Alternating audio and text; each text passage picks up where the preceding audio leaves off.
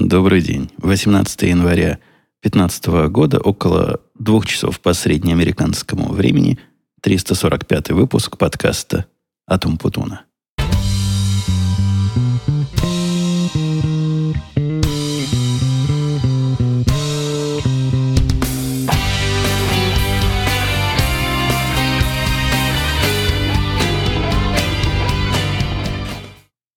Иногда, но совсем-совсем не часто – примерно раз в год, а, наверное, в последнее время еще реже, раз в два года, я посматриваю на статистику и задаюсь вопросом, как мы с вами, дорогие слушатели, дошли до жизни такой.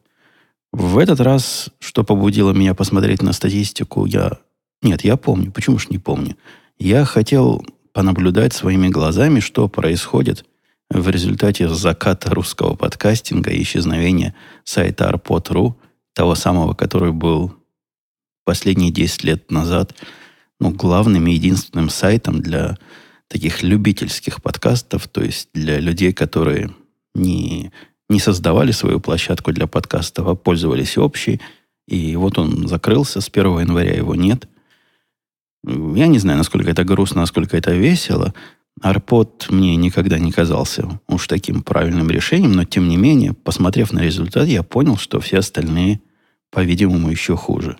Но пока я поясню, чем, чем остальные хуже, хотя кому это интересно, мы с вами давно не на всех остальных и давно к Арподу никак не относимся, и у, уход Арпода из поля нашей видимости, собственно, мало заметное явление. Я посмотрел, сколько слушателей ко мне приходило с Арпода, и число это оказалось несколько большим, чем я ожидал. Как-то я оценивал это число в размере 2-3% аудитории, оказалось нет. Оказалось аж до целых 5%. Но, тем не менее, довольно минорное влияние Арпода на нашу слушательскую базу. И это, не знаю, хорошо это или плохо, это так. А, глядя на статистику, я увидел довольно интересные цифры. Например, то, что нас теперь от 25 тысяч слушателей на подкаст, и это довольно много. То есть уже наших, наш, нас с вами не, не всякий стадион вместит. И вы представляете, я выхожу на этот стадион с микрофонами и пою вам песню в течение 45 минут. Никаких удивлений не вызывает э, распределение по странам и континентам, хотя если посмотреть в исторической перспективе, то там какой-то аномальный пик в сторону Китая. Если глянуть на всю историю этого подкаста за все его время, пока я эту статистику считал, а считал я ее, наверное, с выпуска сотого, примерно так, плюс-минус, то мы около 5 миллионов раз раздали наш, наш аудиофайл, разные аудиофайлы, то есть 5 миллионов раз послушали люди то, что я тут разговариваю – и в этих пяти миллионах раз каким-то странным образом, вот если на все смотреть, на всю историю, Китай вырвался на третье место. Не знаю, эта аномалия связана с тем, что китайцы массово заинтересовались в свое время моим подкастом. Или еще какие-то странные, может, технические объяснения. Но, в принципе, она сгладилась с годами. И вот если смотреть на последние свежие выпуски, то все ожидаемо. На первом месте с большим отрывом ну, с отрывом в 4 раза примерно от следующего конкурента, это Россия. Потом идет Украина. За Украиной, опять же, в 3 раза примерно меньше Америка. И после Америки плюс-минус в районе этого же числа Белоруссия, Германия, Израиль, Казахстан, Канада, Латвия и Англия. Вот так выглядит первая десятка. Китая, как вы видите, нет. Но разговор по поводу статистики я завел не для того, чтобы похвастаться, что у нас тут ого-го. Есть выпуски, которые 30 и больше тысяч, и средние 25 тысяч. Не, не для этого. Это, конечно, приятно, это радостно, что вы никуда не расползаетесь по альтернативным конкурирующим подкастам. Хотя, кто со мной может конкурировать? А есть образовательная часть. Я не примену ее сообщить. Я наблюдаю паттерн, паттерн, шаблон, по которому, из которого явно видно, что вы неправильно слушаете этот подкаст.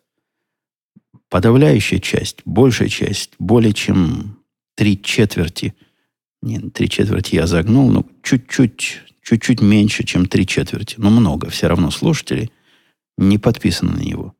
То есть они заходят руками и откуда-то эти файлы руками берут, видимо, с сайта, и прослушивают. Но если вам так нравится, это, конечно, дело ваше. Я, кто я такой, чтобы рассказывать вам, как меня слушать? Однако, возможно, причина в том, что вы не знаете, как это делать удобнее. А удобнее, если вы пойдете на сайт podcast.com.com, то там справа есть фиды для подписки. То бишь такие штуки, которые позволяют вам получать подкасты автоматически в ваших мобильных устройствах и в ваших компьютерах и слушать их без всяких телодвижений. То бишь, как только я опубликую новый подкаст, он у вас появится. Для этого есть специальные программы для прослушивания подкастов. Они же умеют и подписываться. В общем, вы попробуйте этот вопрос, поисследуйте. Оно реально гораздо удобнее, когда подкасты к вам приходят сами. Ни на один подкаст, который я слушаю, э, ну, я за ним не охочусь. Они приходят в мой телефон, я подписан при помощи программки Каст, по-моему, она называется. Сейчас я ее даже открою. Да, Casts для айфона. Как-то она у меня сейчас в последнее время прижилась. И вам того советую. Не для каких-то моих показателей. Мне показатели не особо важны, но исключительно для вашего личного удобства. А намекнув на то, что все остальные шоу, которые до этого жили на Арподе, теперь, видимо, страдают, я из чего это, этот вывод делаю? Я посмотрел на, на то, куда теперь люди, видимо, ушли, если, если просто не забили на это дело. То есть таких две площадки, где вы, дорогие слушатели, тоже можете поискать что-нибудь себе послушать новенького. Это под FM и Podster. Кроме этих двух, в общем-то, народу некуда податься. А на этих двух ситуация, прямо скажем, не самая радужная. Ни для авторов, ни для слушателей. На обоих этих площадках найти что-нибудь себе послушать, это довольно непросто. И, судя по всему, народ туда не сильно и ходит. Подстер такой весь через коленку сделанный, и найти там что-то, ну, еще то занятие. Под FM слишком глянцевый, он продвигает какие-то свои внутренние шоу, и найти там что-то интересное мне тоже не особо удалось.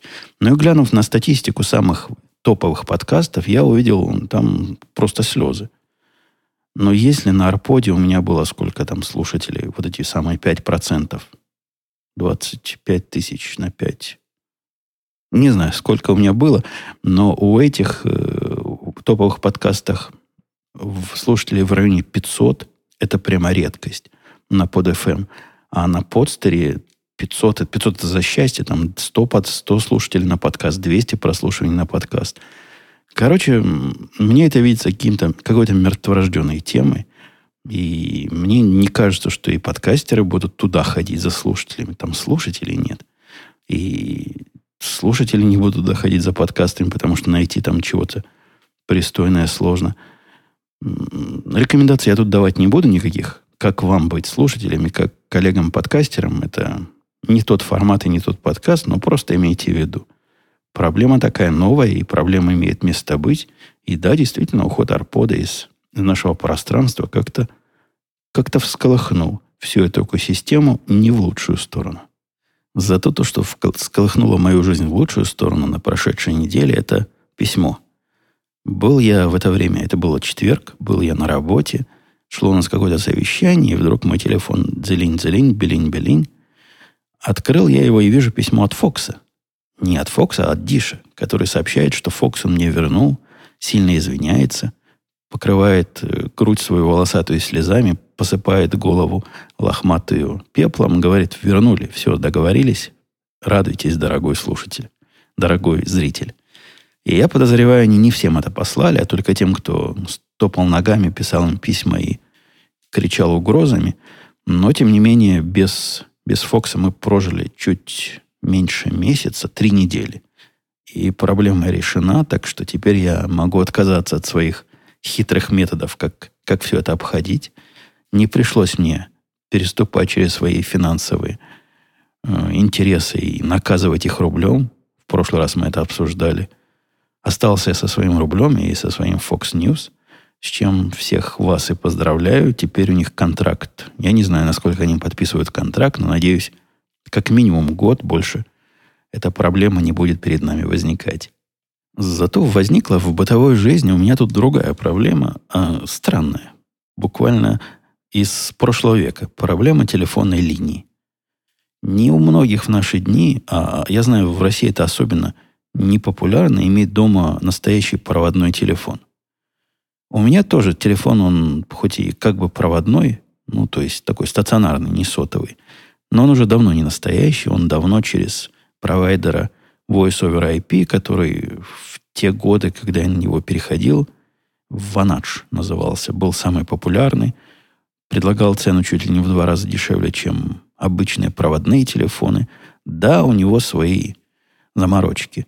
У него там 911, то есть служба спасения, как-то не совсем так работает. Надо специально регистрироваться, чтобы они знали, откуда ты звонишь, в отличие от настоящего такого проводного телефона, олдскульного телефона. У них, если интернет не работает, то и телефон работать не будет. Но вы понимаете, все эти прелести интернета, связанного с телефоном, и телефона, связанного с интернетом. Тем не менее, он все эти годы у меня работал. Я несколько раз делал попытки убедить семью, мол, зачем нам этот телефон? Ну, кто нам звонит? Ну, кому надо тут позвонить на сотовый? Но отказывал. Отказывала семья. Раньше для этого были какие-то доводы, ну, относительно разумные. Например, год назад у нас на сотовых линиях был лимит, сколько минут можно поговорить по этой сотовой связи. Причем учитывались как входящие, так и исходящие. Лимит был то ли 400, то ли 800 минут. И как, особенно, когда мальчик с нами жил и был на нашем телефонном плане, прям не хватало. Поэтому я его гонял по вечерам, звони, значит, по, со своими подружками разговаривать по проводному телефону и не занимая наши минуты.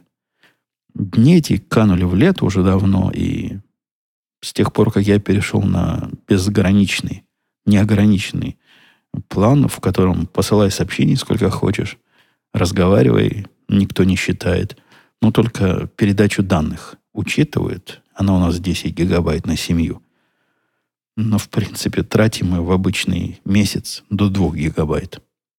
А, кстати, недавно они добавили перенос неизрасходованного в прошлом месяце на этот месяц.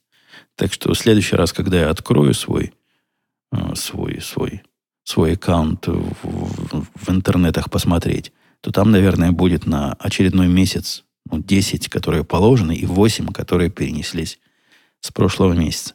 Это я к тому, что смысла в линии выделенной, железной, лендлайн это здесь называется, особого нет, но семья не дается. По большому счету, я мог бы убедить семью, наверное, отказаться от этой линии, если бы этот номер как-то распространить на все сотовые телефоны. То бишь звонят на, на вот этот телефон, на железный проводной телефон, а вместо него возбуждаются все сотовые телефоны. Это тоже отдельная проблема, которую я не знаю, как решить правильно. Я надеялся, что ее можно решить через Google Voice, который типа такое позволяет делать, но, как выяснилось вчера, я вчера проверил эту теорию – вот этот лендлайн, проводную линию нельзя перенести. Нельзя номер туда перенести в Google Voice и вот так все настроить. Какое есть другое решение, я не знаю. Я по интернетам походил, какие-то там есть довольно подозрительные сайты, которые вот такое позволяют делать. Но как-то они это позволяют делать за такие же деньги, как я плачу в Вонажу. А в Вонажу я сейчас плачу, по-моему, 25 долларов в месяц вместе с налогами. Что-то вот в таком. Или 29 долларов в таком размере. Немного, конечно, но какие-то абсолютно лишние деньги, особенно с учетом того, что Ванаш этот, и это как раз тема моего гнева, перестал работать. На ровном месте в один прекрасный день, где-то в начале этого года, я обнаружил, что телефон себя ведет как нормальный. То есть снимаешь трубку, он гудит. Набираешь номер, он звонит. А обратно звонок не приходит. Люди, которые звонят, не могут, не могут ко мне попасть он даже не, никак не возбуждается. Через, то есть звонки не, не звонят, а потом идет, значит, voicemail в этот, и как будто бы мы никогда не берем трубку. Я уж и так и всяк его проверял, и включал, выключал, и все сбрасывал. И, ну, все подоб, подобные, подходящие этому случаю телодвижения сделал, не работает. Мне кажется, совершенно явно проблема либо на их стороне – либо их коробочка как-то глючит, потому что телефон там мой гудит, То есть телефон мой вряд ли поломан, согласитесь. Он себя ведет нормально, только звонки внутренние не проходят.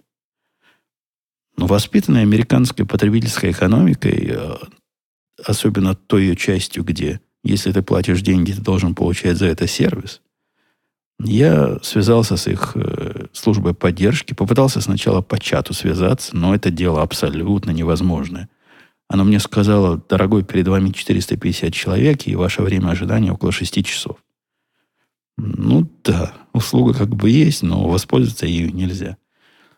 Посему я позвонил ему по телефону, попал минут через 10 на живого человека, который начал меня гонять по всем кругам ада самоподдержки этих телефонов. В отличие от интернета, который, который ну, придет человек, они, конечно, попытаются со мной какие-то минимальные тесты сделать, но в конце концов придет человек, который знает, чем он занимается по жизни, и все это починит. Видимо, в телефоны в этой компании, интернет-телефоны, такой традиции нет. Видимо, они полностью надеются на пользователя, который должен под их руководством все проблемы решить. Это процесс непростой. Он и физически сложный. Мне приходилось постоянно бегать и выполнять команды этого чувака с того места, где я набрал его, где у меня был телефон, где у меня был э, компьютер. И компьютер нужен, потому что иногда спрашивают, а дайте еще раз номер аккаунта вашего, сэр. То есть я бегал от компьютера и вниз туда к телефону, включать, выключать, менять провод местами, вытаскивать оттуда, ждать. Это целое дело. Я забегался, пока все это делал. При этом я ему с самого начала сказал, говорю, чувак, ну, гудок проходит. То есть я связан с вашей коробкой. Ваша коробка ни на что не жалуется. Звонки не проходят. Он пытался мне звонить, потом сам признался, что его звонки тоже не проходили, потому что он поначалу звонил на другой номер, без толочи. То есть вместо моего номера он почему-то звонил на другой. Потом пробовал он делать всякое со своей стороны, даже каким-то образом удаленно переключил точку в коробке. В их коробке есть две точки подсоединения к сети первая и вторая. По умолчанию сеть включена в первую, он что-то там мне сделал, говорит, включи во вторую теперь. Включил я во вторую, то же самое. Звонок я могу произвести, от ко мне ничего не доходит. И тогда он начал хотеть от меня странного. Настолько странного, что возможно, я, я хотел бы у вас поинтересоваться, вам это тоже странным кажется, или один я такой технически недалекий в области телефонии. Первым делом он потребовал это уже после того, как мы с ним полчаса включали, выключали, сбрасывали, пересбрасывали, потребовал новый телефонный провод. Говорит, сэр, теперь пойдите подключите альтернативный телефонный провод между коробочкой и вашим телефоном. Альтернативный телефонный провод. Согласитесь, 21 век. Это какая-то странная концепция. Хорошо, когда у человека есть хоть один телефонный провод, а тут предполагается, что у меня есть где-то альтернативный. К счастью, я помнил, что в моем шкафу, в котором ничего не пропадает, а все сохраняется на века, в том самом шкафу, в котором порыться можно найти айпэды и палмы первого поколения и все, что вы хотите, десятилетней давности, там я где-то пару месяцев назад, копаясь в проводах, находил как раз тот самый альтернативный телефонный провод. Удача. Удача, удача. Он совершенно новый, не распечатанный, в упаковочке. Я его достал. Он длиннючий. Не помню, зачем я его покупал. Даже не помню, в каком году или в каком столетии я его покупал. Но он там лежит. Зачем-то, видимо, был нужен, но так и не потребовался.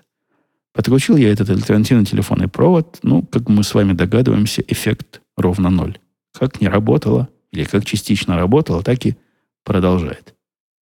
И после этого он попросил меня то, что вводит меня в полный ступор до сих пор. Он говорит, так, да, сэр, тел- телефонный провод мы проверили, теперь последний шаг. А теперь подключите альтернативный телефонный аппарат к этому проводу. Заметьте, да, логика какая. То есть у меня дома должен быть альтернативный телефонный аппарат. Откуда? Даже в моем шкафу альтернативного телефонного аппарата нет. Потому что телефоны я не меняю – Э, когда они рабочие, а я их меняю, когда старый ломается. По-моему, так все делают нормальные люди.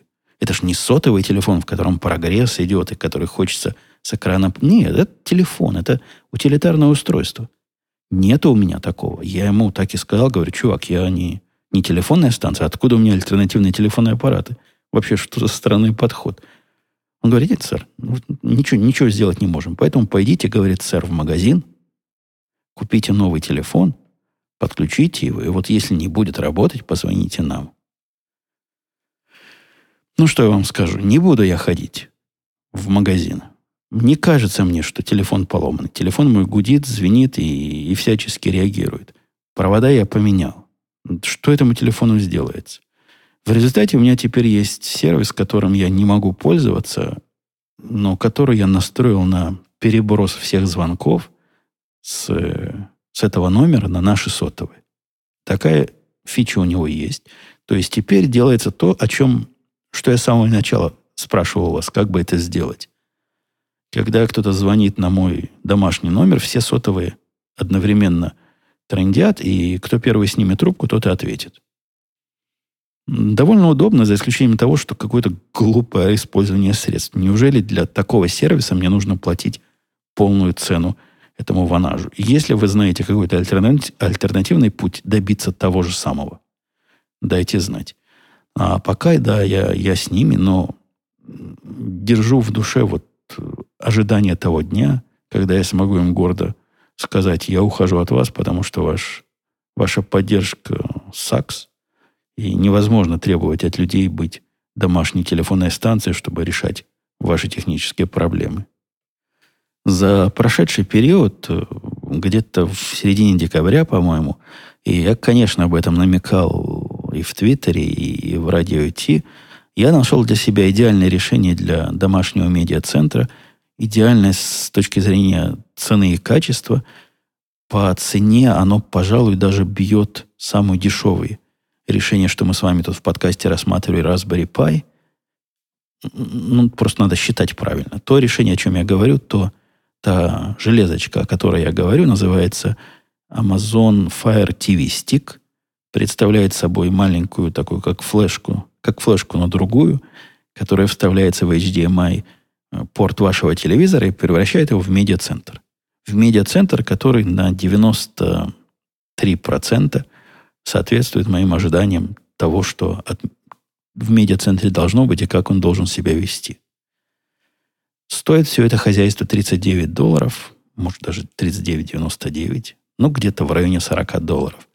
Приходит, соответственно, в корпусе, то есть корпус как, как к паю покупать не надо – приходит с блоком питания и с пультиком, работает практически сразу, гораздо шустрее, чем Pi, позволяет делать все, что мне надо с ним делать. А что мне надо с таким медиацентром делать? Мне хочется смотреть там Netflix. Это прямо из коробки. Мне хочется смотреть э, XBMC, который сейчас называется Коди. Это ставится совсем просто. Я совершенно не специалист в области, как, как все это делается, и я разобрался с этими андроидами, шмандроидами, куда им и, и как ставить. Доступно каждому. Даже для самой популярной операционной системы, если у вас, а у вас, скорее всего, Windows, это еще проще делается с экранчиками, с кнопочками, не надо никакой гиковской магии в терминале производить. В результате все это работает просто очень, очень шустро, очень хорошо, очень надежно. Никаких притормаживаний, как в Пае, нет. Никаких проблем с тем, что вы включаете, а он говорит, у меня тут все сломалось, переустанови всю систему. Тоже нет. Как часы. Пульт, ну, пульт нормальный. Если вы не пользовались, не пользовались пультом от э, большого э, Amazon Fire TV, то есть не стика, а от большого, то он вам покажется прекрасным. Я просто знаю, какой бывает лучше. И, ну, все равно на твердую четверку с плюсом пульт. Ухватистый, не совсем уж мелкий, все кнопки, что надо, есть, ничего лишнего нет. Короче говоря, все просто работает. А то, что не работает, можно доставить и заставить работать. При этом вам особо высокого образования в области компьютерных наук не понадобится. Вообще он настолько человечески дружелюбный и настолько надежный, что для меня это абсолютно стопроцентный ответ, то есть вообще нет сомнений. Когда в следующий раз кто-то из знакомых родственников попросит сделать такое же телевидение, как у меня, Ну что, и каналы русские можно тут, тут все посмотреть, и стримить сюда ТВ, и просматривать то, и запускать в XBMC все, и в Netflix заходить. В общем, все эти удовольствия, когда гости ко мне какие приходят, смотрят, как у меня телевидение, это устроено, медиа, развлечения, говорят, вау, мы тоже себе такое хотим. Раньше я им рассказывал, да-да-да, вы можете вполне купить себе XBMC, э, не XBMC, Raspberry Pi, поставить то, за целое дело. Конструктор, короче, для, для простого человека это слишком сложно, поэтому заканчивалось тем, что самым, самым близким из тех, кто просил, я посылал уже преднастроенную коробочку, чтобы они все это подключили и как-то этим пользовались. Теперь я совершенно точно посоветую им приобрести вот этот самый стик. Возможно, помогу им в установке, чего надо, но весь процесс несравнимо проще, и результат на порядке более, более адекватен тому, что я, что я ожидаю. То есть пай где-то моим соответствием, моим ожиданиям соответствовал процентов на 60, что немало по сравнению с другими решениями. Э, а вот, вот этот, сколько я сказал, дал ему 93%, 94%, то есть сильно-сильно, сильно ближе к идеалу. Крайне советую, если в ваших э, местах он продается, берите. Мне он настолько понравился, что даже вот сейчас у меня нет еще нового телевизора, который я собираюсь для спальни приобрести, но Fire TV еще один такой стик я закажу, поскольку для меня он решение решение вопроса. То самое решение с большой буквы «Р». Из рабочих тем я ездил, ездил в контору. В четверг у нас была встреча. Встреча эта произошла после длинного-длинного перерыва. С Рождества, или даже, по-моему, с недели до Рождества, то бишь порядка месяца мы не встречались. Да-да, целый месяц. С тех пор, как у нас была вечеринка, мы не встречались. И как-то тянет. Вы знаете, как это тянет. Уже на прошлой неделе я хотел бы поехать на работу, не в этот, а в прошлый четверг. Тот самый четверг, когда визит отменили в связи с тяжелыми погодными условиями. Но поскольку отменили, да, значит отменили, значит не смог. Поехать, в этот раз мы радостно друг друга поприветствовали, действительно соскучились. Хорошо поболтали. Конечно, работы, как обычно по четвергам никакой особо не произошло, зато пришел наш начальник в костюме рассказывать всякие интересные новости. Был он на конференции профессиональной, которая ну, вот как раз в нашей биржевой области примерно. Плюс, не совсем наша область, но близкая к тому. И опять же, область это маленькая, рынок этот небольшой.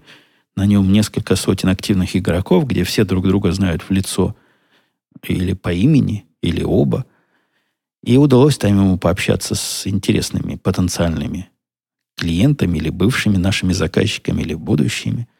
Принес он оттуда новость. И я о ней слышал как о, о слухе.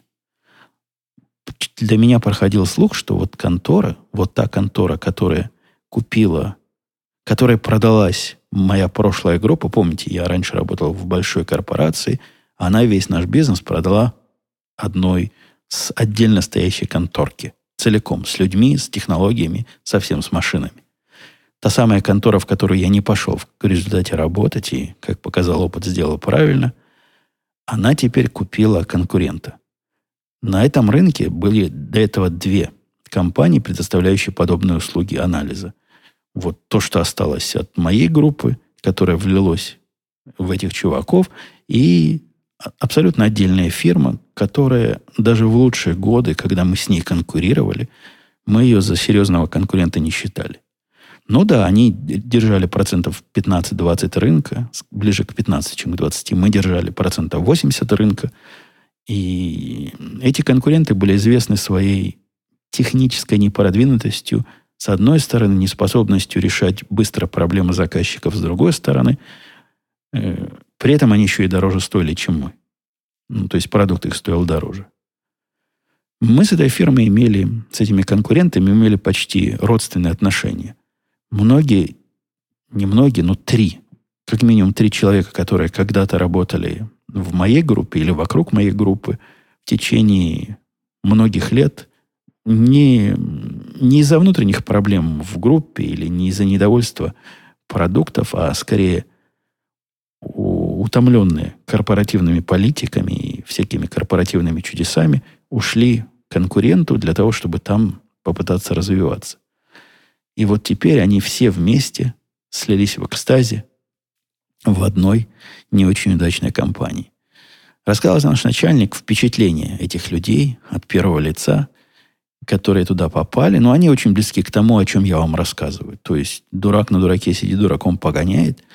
Рассказал мне о стратегии. А стратегия вообще фантастическая. А оказывается, вот эта контора, в которую я не пошел работать, и в котором теперь три или два с половиной моих бывших орла заправляют, с точки зрения начальства они относятся к системе, которая, которую я писал, который уже пошел одиннадцатый год, сильно плохо.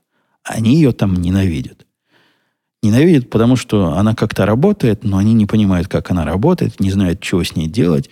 И, в общем, при этой системе нет ни меня, ни, ни кого-то из моих квалифицированных орлов. А те, кто остался, те говорят, ну, работает, не трожь. Мы не хотим ее трогать, мы не хотим ее расширять, работает, слава богу.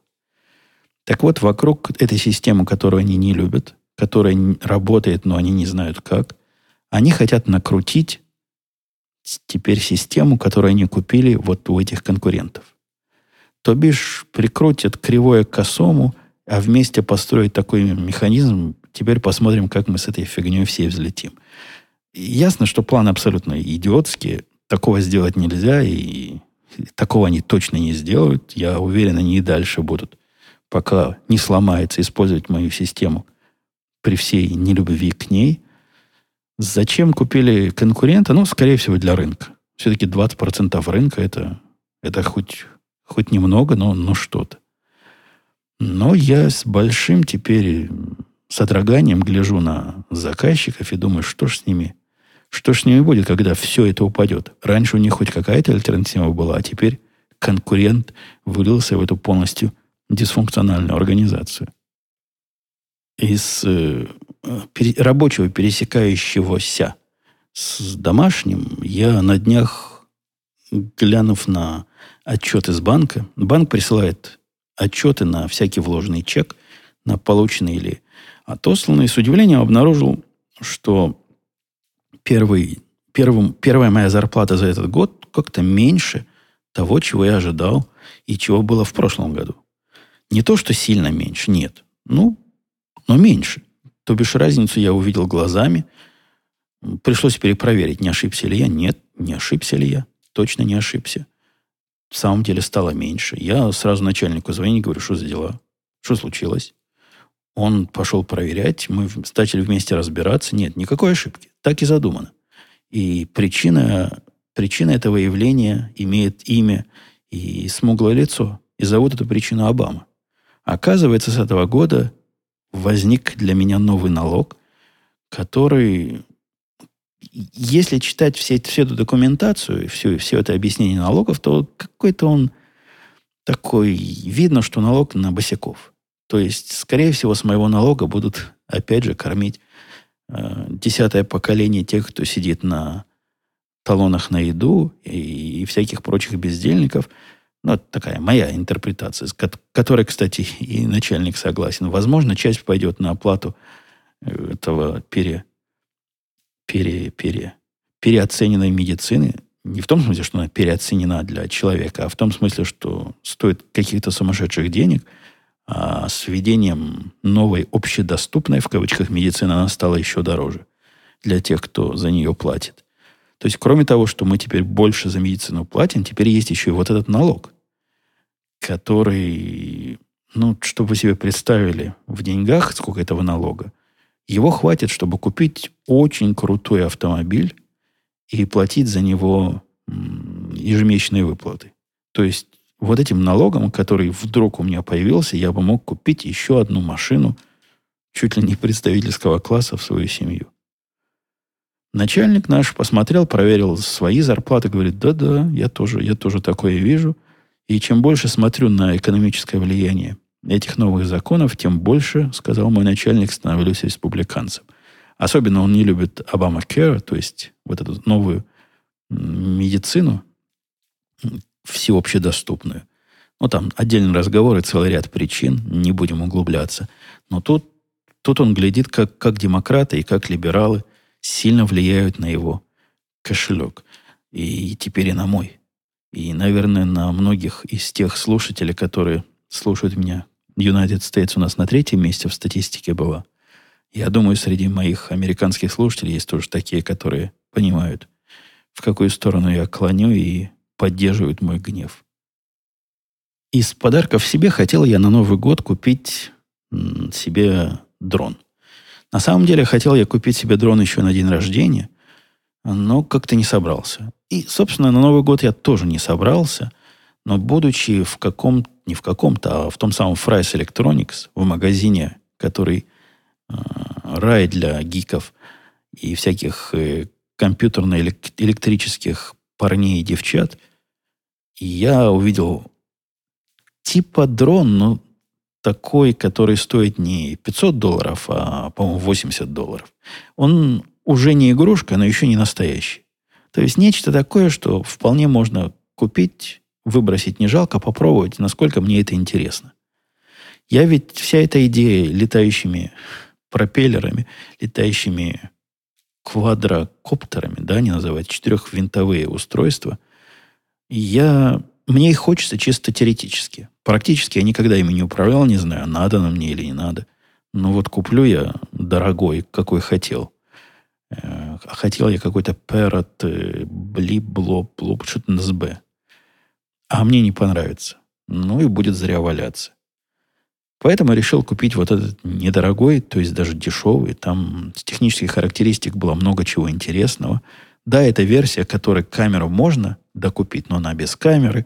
Гироскопы какие-то есть, стабилизация полета там должна быть. В общем, всякие правильные ключевые слова есть, при этом ценник небольшой. То бишь, я думал, пару раз взлетит, стукнется о потолок и, и на этом закончится. Нет, оказалось, что нет. Оказалось, что эта штука действительно летает. Она мелкая, но может летать и дома, и вне дома. Вне дома я ее не пробовал, как раз были холода, мороза и снега, а внутри дома я даже навострился и взлетать, направлять в ту сторону, куда я хочу. Ну, полет больше 20-30 секунд, пока я что-то не врежусь, мне так и не удался.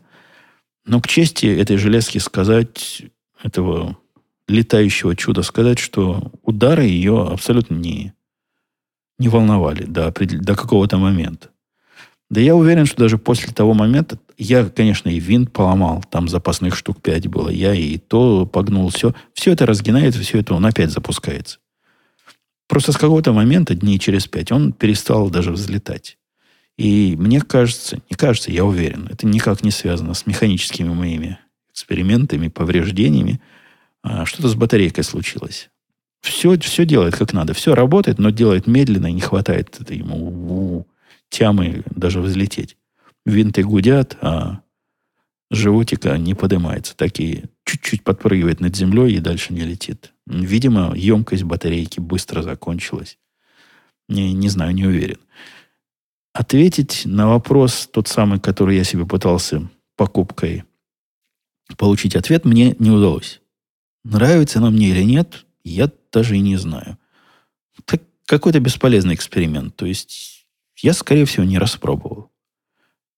Может, может еще один такой купить и убить за пять дней, но окончательно понять. И, или, или все-таки сразу уже перейти на, на конечный результат. Не знаю.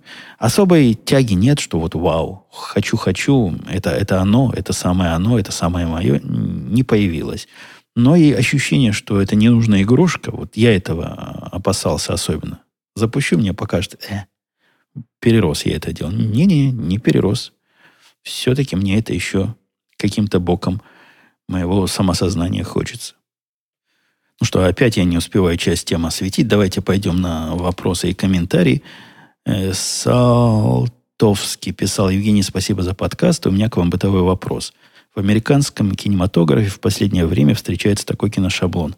Один персонаж моется в душе, в это время второй спускает воду в унитазе, и первый орет от ошпаривания горячей водой из души. Та-та-та. Вопрос такой, скажите, это городской миф или жестокая реальность? А, да, как и вопрошающему, мне этот эффект в жизни никогда получить не удавалось. Я не буду врать и не пытался его специально вызвать. То бишь, не ходил я в гости и не пытался в параллель с кем-то ходить в туалет и спускать воду, когда он моется в душ. Нет. Но в тех случаях, когда это получалось само, ну, то есть, когда я сам и воду спускал, и в душе пытался мыться, никакого заметного изменения температуры душа не происходило.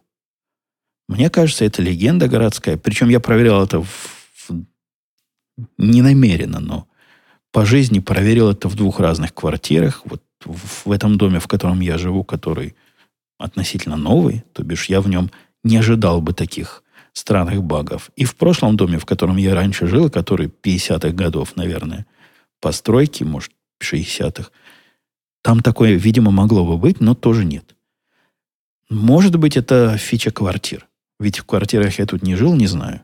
Надо у мальчика спросить. Он же в квартире живет. Специально спрошу. К следующему выпуску доложу, но в домах, тех, которых я пробовал, такого эффекта добиться не удалось. Сергей писал, здравствуй, Умпутун, послушал 183-й юбилейный выпуск про покупку автомобиля в Америке. Была такая фраза, что если по крутит рекламу, где машина продается за 16 тысяч, то вполне можно торговаться до 13. Вопросов сразу два. Неужели производители в Америке изначально закладывают такую немалую сумму до торгов? Ну, да, да, закладывают. И второе, что же надо говорить такому продавцу, чтобы он скинул 3000? Ну, что говорить, я, я рассказывал. Вы посмотрите тот выпуск, где я рассказываю про покупку Хаммера. Там наверняка я делился. Это лет шесть назад было. Туда, в шесть лет пойдите. Или выпуск где-то годовой давности, где я рассказываю про покупку Доджа Мальчикова. Там все эти методы и все эти приговорки. Надо просто не соглашаться на их цену, а давить в сторону своей цены, правильно приговаривая и правильно пытаясь встать и уйти. Там свои, свои танцы, почти по яркости, как брачные танцы павлинов. Но очень, очень можно добиться результата, хотя я уже делился да, этим, что, к сожалению, теперь весь мой этот навык торговаться не нужен. Есть веб-сервисы, веб-сервера, веб-услуги, где можно торги, торгов полностью избежать. Заходишь, вводишь какую то машину, ходишь, хочешь, пишешь, какую цену ты готов заплатить, она тебя сама найдет. Того, кто за эту цену сразу тебя продаст, присылает сертификат подтверждения, можешь взять его и пойти с этим сертификатом получить машину в 5 минут. Ну да, не в 5 минут, в полчаса на оформление. А цена тебе такая гарантирована. При этом цена, я, я по-моему, в этом говорил уже, да, цена на ту машину, которую я как-то хотел недавно покупать, но так и не пошел. Когда мы график свой рабочий перенесли с двух, двух разного в неделю на одноразный, актуальность второго автомобиля между мной и женой сильно уменьшилась. Так вот, на тот автомобиль, что я тогда хотел, это был какой-то из джипов. Ну, то есть джип в смысле фирмы джип я бы такое не решился. То есть у меня наглости бы не хватило столько, столько выторговывать, сколько я получил без всякой торговли при, при помощи этой полностью автоматической системы. Спасибо, подкаст писал э, Алексей. Можете рассказать, почему удаленная работа вам по душе? В голову приходит прежде всего экономия времени на дорогу и более гибкий график, хотя у последнего есть тоже негативные стороны. Э, ну да, Удаленная работа по душе, потому что не нужно ездить в офис. Это раз. Ездить в офис для меня это big deal. То бишь, во-первых, это надо рано просыпаться для того, чтобы попасть туда хоть в какое-то человеческое время. Дорога в среднем туда и сюда меньше трех часов вряд ли получится. То есть, как не оптимизирую время, но в самом идеальном случае я могу вот это суммарные растраты в два с половиной часа вложить но не гарантирую, что каждый раз два с половиной часа получится три часа. Это, это более реалистическая растрата времени впустую. Во-вторых, ну, плюсы домашней гибкость, ну, действительно гибкость. Я могу проснуться, когда мне хочется проснуться, теоретически. Хотя практически я просыпаюсь к нужному времени, потому что другие люди ожидают, что я буду на работе, и другие компьютеры ожидают, что я буду на работе в это время. Но иногда могу себе позволить сдвинуть график. Когда мне надо что-то поздно сделать, а вдруг мысль придет поздно, да, это опять же та же самая гибкость. Я могу что-нибудь что сделать. Мне работа для этого не нужна. Да и смысла, я не понимаю большого смысла, я об этом уже говорил в разных подкастах, собираться группой, чтобы делать что. Мы сейчас собираемся группой, чтобы обсудить чего-то и пообщаться, и поделиться мнениями о просмотренных сериалах и мнениями о начатых проектах. После того, как мы договорились, кто что делает, нам такой тесной коммуникации уже и не надо. Ну, если бы мы ходили каждый день на работу, мы бы просто сидели вместе и делали то же самое, что мы делаем по домам, только менее эффективно. Потому что, ну, ну потому что менее эффективно. Не дома. Дома я могу выпить, закусить. Э, выпить не обязательно алкоголь. И закусить не обязательно то, чем закусывает алкоголь. Нет, что-то перехватить, перекусить. Могу лечь подумать. Хотя на работе тоже есть диванчики, можно тоже лечь подумать. Ну, в общем, много чего могу дома, что я не могу делать в офисе. И моя личная производительность дома и в офисе несравнима, потому что в офисе она близка к нулевой. У нас офис не для того, чтобы работать, а для того, чтобы общаться.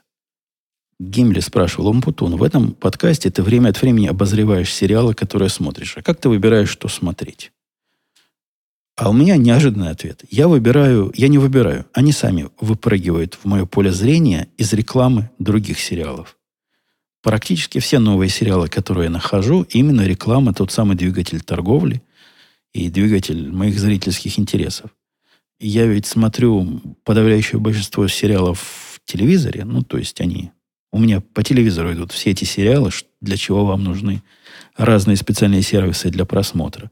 И там действительно реклама иногда появляется интересная. То есть я перекручиваю ее шагами по 30 секунд. Никогда не смотрю. Но иногда в этих 30 секундах что-то такое мелькнет, что глаз ухватит. Тогда я останавливаю, перематываю назад, смотрю, что же, что же нам тут порекламировали. Вот таким образом, через рекламу я и нахожу все, все свои новые новое зрелище. Кстати, вот в этом Фоксе, которого теперь у меня нет, а который был от мальчика, сервис, там я понял, как без рекламы плохо жить. У этого Комкаста, вы помните, в прошлый раз я рассказывал, что я смотрю удаленно телевизор через мальчиковый Комкаст по своему интернету. Сложная такая комбинация. Так вот, там рекламу не показывают. То есть в тот момент, когда все люди смотрят рекламу, у меня в телевизоре возникала синяя заставка с надписью «А теперь идет реклама, подождите». Слушайте, реклама гораздо лучше, чем ее отсутствие. Смотреть на эти синие экраны и долго. Оказывается, эта реклама так долго идет, когда, она, когда там люди чего-то говорят, чего-то продают, как-то тебя пытаются за, заманить – оно время быстро идет. А тут смотришь, смотришь, уже думаешь, что зависло все, потому что картинка статическая. Перезапускаешь программу, нет, не зависло, в самом деле все, все еще она идет. Вот там, да, там рекламы не хватает. Ну что, на этом ответе на этот вопрос я буду сегодняшний выпуск завершать. Осталось у меня темов, тем не, необозренных. Они, опять же, перейдут. Ну, никогда не угадаешь, что успеешь, что не успеешь, на чем язык разойдется. Ведь подкаст – это импровизации. И вот такая импровизация на заданные темы с очень-очень условностью этого самого заданного и происходит. Поэтому, да, кое-что из того, что я обещал сегодня осветить, не осветилось, но никуда не девается. Я к темам трепетно отношусь, как, впрочем, и к вашим вопросам и комментариям. Те, которые не успел сегодня – Будем надеяться, что успею на следующей неделе, в следующее воскресенье, когда собираюсь выпустить 346 выпуск. А на этом я буду с вами прощаться. Услышимся. Пока.